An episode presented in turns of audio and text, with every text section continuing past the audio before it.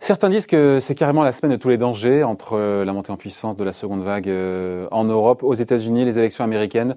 Jusqu'où peut aller la correction des marchés boursiers, même si on a aujourd'hui ce rebond d'1,5% du CAC 40 euh, à la mi-journée? Bonjour Véronique. Véronique? Oui. Véronique Rich-Flores, bonjour. Bonjour. Économiste et présidente du cabinet RF Research. On a eu le plus gros repli hebdomadaire la semaine dernière sur le CAC 40, plus de 6% de baisse, 23% depuis le début de l'année, et le rebond aujourd'hui, plus 1,5%. Il y a de la volatilité. Est-ce que c'est la semaine de tous les dangers euh, pour, euh, pour les marchés entre l'élection américaine, encore une fois, et cette euh, seconde vague qui continue de monter? Parce que ce vent de frayeur de la semaine dernière, en tout cas, il s'est fait, j'ai envie de dire, sans panique. Il faut dire ce qu'il y a, il n'y a pas eu de panique. Hein. Non, il n'y a, pas eu de panique, mais il y a de bonnes raisons effectivement pour euh, euh, pour susciter de la prudence. Hein. et euh, en tout premier lieu, cette épidémie avec les l'impact économique qu'on peut en redouter, qui est maintenant quand même de plus en plus clair. C'est-à-dire un, le produit intérieur brut français et probablement européen dans sa globalité va baisser. Deux, euh, les mesures de confinement vont faire sans doute que cette baisse euh, peut euh, éventuellement avoisiner les 5% en France, par exemple, hein, sur le trimestre, hein, parce qu'il est probable très difficile d'envisager que ces mesures de confinement disparaissent à partir du mois de décembre, même si dans l'ensemble, on voit qu'on arrive à conserver pour l'instant un degré de mobilité plus plus élevé que ce n'était le cas au printemps. attendez, c'est intéressant ça. D'où ça sort ça D'où vous voyez ça? C'est intéressant ça. Ah oui, mais c'est intéressant, c'est-à-dire qu'on a euh, des données qui qui nous viennent de Google, entre autres, hein, mais ce sont des plus utilisées. Euh, Google qui traque nos mouvements, notamment euh, le temps passé dans les magasins, dans les commerces et le loisir. Et euh, donc, pour vous donner une idée, au mois d'avril, cet indicateur en France était descendu à moins 85% de son niveau habituel. Ouais. Euh, et puis, on est remonté graduellement, sans jamais retrouver d'ailleurs totalement le niveau habituel, même durant l'été, mais on n'était plus qu'à 6 ou 7% de ce niveau. Et, euh, et, là, on redescend. Et finalement, on s'aperçoit quand on, on met en rapport l'écart de mobilité à la norme euh, avec les, pertes de produits intérieurs bruts, qu'il y a une très très forte corrélation. En fait, on a presque quelque chose de linéaire, en tout cas dans les pays développés qui ont des structures économiques ressemblantes. Et la moyenne nous dit, ben, quand on perd 10 points de, de mobilité, on perd à peu près 2,6 points de, de produits, 2,6% de produits intérieurs bruts. Donc, vous voyez qu'à 80%, l'effet est effectivement euh, très important.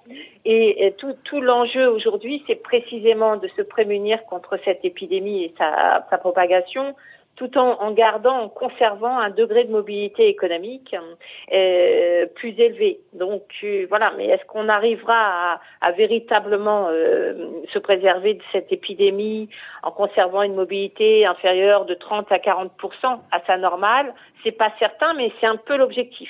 Donc voilà, c'est ce qui nous permet aujourd'hui, avec cette expérience du début d'année, d'être beaucoup plus précis dans euh, l'impact des mesures prises et de l'impact économique de ces euh, mesures contre l'épidémie sur euh, alors la difficulté effectivement c'est d'anticiper combien de temps on va être obligé de limiter euh, la, mobilité des, acteurs économiques mais voilà si, vous prenez une cote mal taillée vous arrivez à peu près à un, probablement un choc de l'ordre de 5% 5-6% sur le PIB français au quatrième trimestre. Donc ça veut dire quoi? Ça veut dire du point de vue des marchés qu'effectivement d'abord il y a à nouveau euh, une grande période d'incertitude.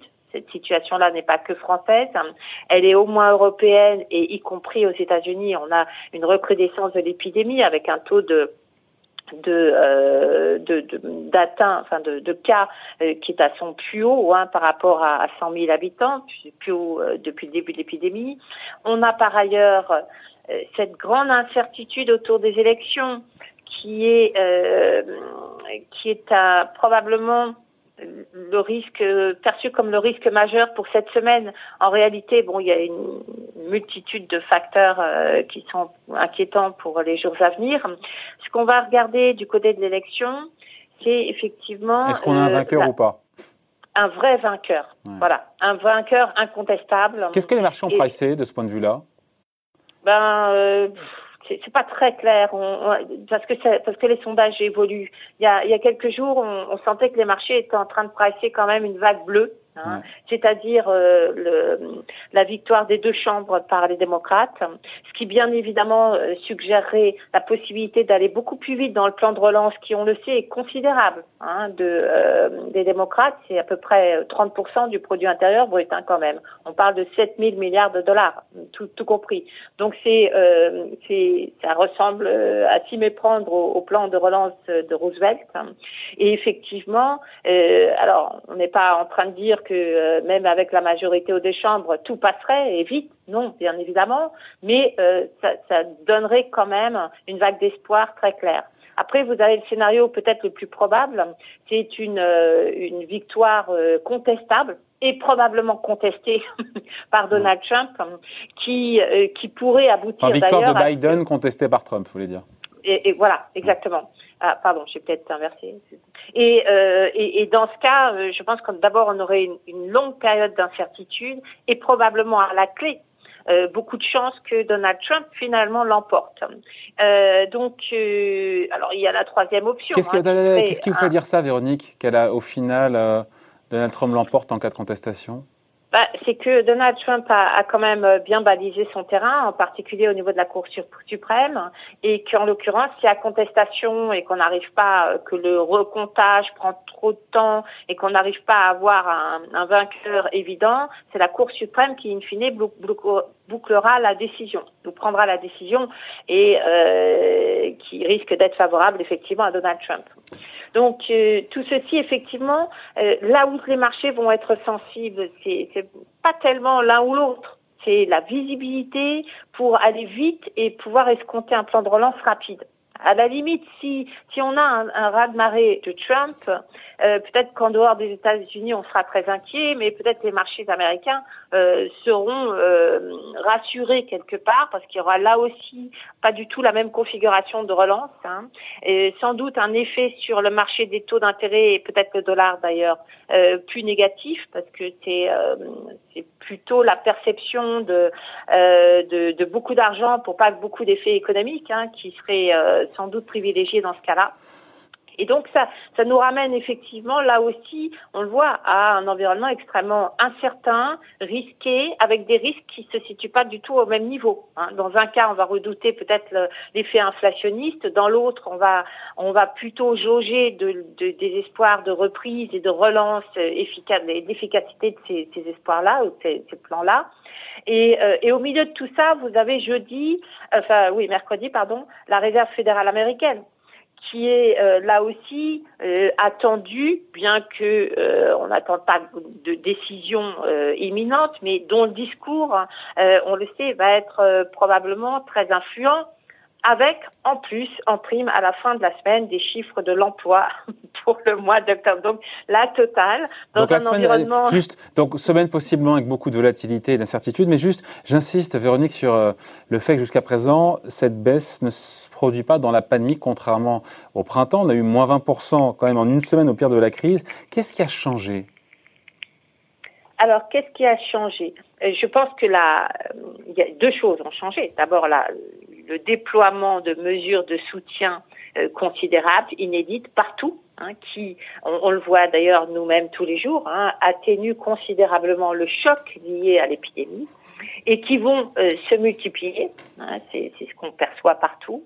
Deuxièmement, l'extrême vigilance des banquiers centraux. Et Madame Lagarde, à ce titre, euh, pourtant, euh, bon, avec des, des, marges de manœuvre sans doute assez limitées, a quand même réussi son coup. Elle a réussi à, à indiquer au marché que la BCE était prête à agir, qu'elle était prête à, à faire ce qu'il fa qu'il fallait effectivement face à ces, ces, nouveaux risques économiques.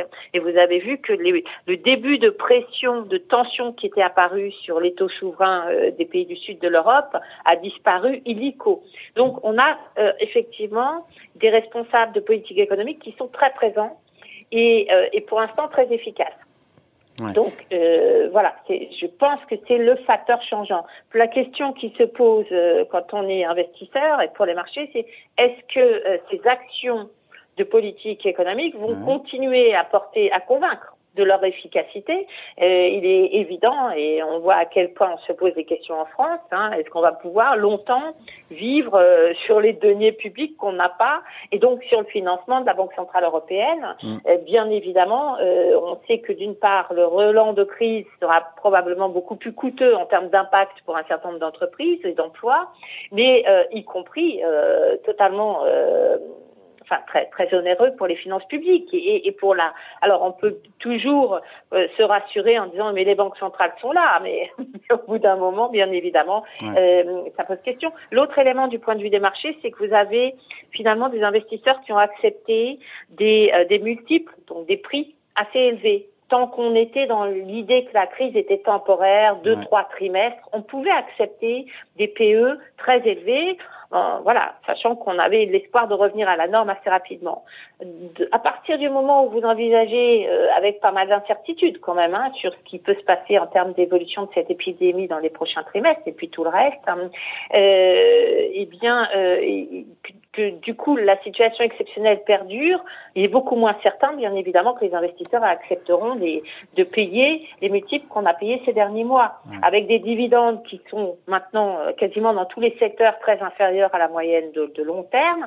Voilà, vous avez beaucoup de facteurs qui effectivement pèsent et risquent de créer des accélérations baissières, donc c'est toujours euh, la même incertitude. Maintenant, du côté du CAC 40, ce qu'on va regarder, euh, je pense que tous les analystes techniques euh, regardent à peu près, c'est le point de, c'est le niveau grosso modo de 4003. Hein. Celui-là, il ne faudrait pas le casser. C'est euh, le seuil euh, bon, par lequel on, a quand même l'impression qu'on va aller euh, qu'on va aller titiller ce point-là. Et, Véronique, on pourrait titiller ce point. Jusqu'à présent, la baisse, c'était les restrictions sanitaires, encore une fois, de circulation en Europe. Mais on sait que l'Amérique, les États-Unis ont deux à trois semaines d'écart, de, de, retard sur l'Europe en matière d'évolution justement de l'épidémie. Est-ce que cette mmh. deuxième vague de Covid qui monte aussi tout doucement aux États-Unis, est-ce que ça pourrait justement accélérer la chute des bourses et donc euh, aller toucher euh, notamment ce seuil des 4300 points sur le CAC 40 oui, euh, alors c'est vrai qu'aujourd'hui, dans, les facteurs qui, qui rassurent, que j'ai peut-être oublié de mentionner tout à l'heure, c'est que beaucoup d'investisseurs considèrent qu'aujourd'hui la crise, ce regain de crise de Covid touche essentiellement l'Europe que c'est une problématique européenne et qu'on va continuer à être soutenu par la reprise dans le reste du monde. Alors c'est très vrai pour l'Asie pour l'instant encore, mais euh, on voit bien, euh, c'est de moins en moins vrai pour les États-Unis. Et à partir du moment où l'épidémie risque de produire effectivement aux États-Unis comme en Europe des saturations au niveau des structures hospitalières, c'est là qu'on peut avoir un durcissement additionnel et, et que effectivement les anticipations euh, euh, se détériorent aux États-Unis et que ça fasse un ricochet en Europe.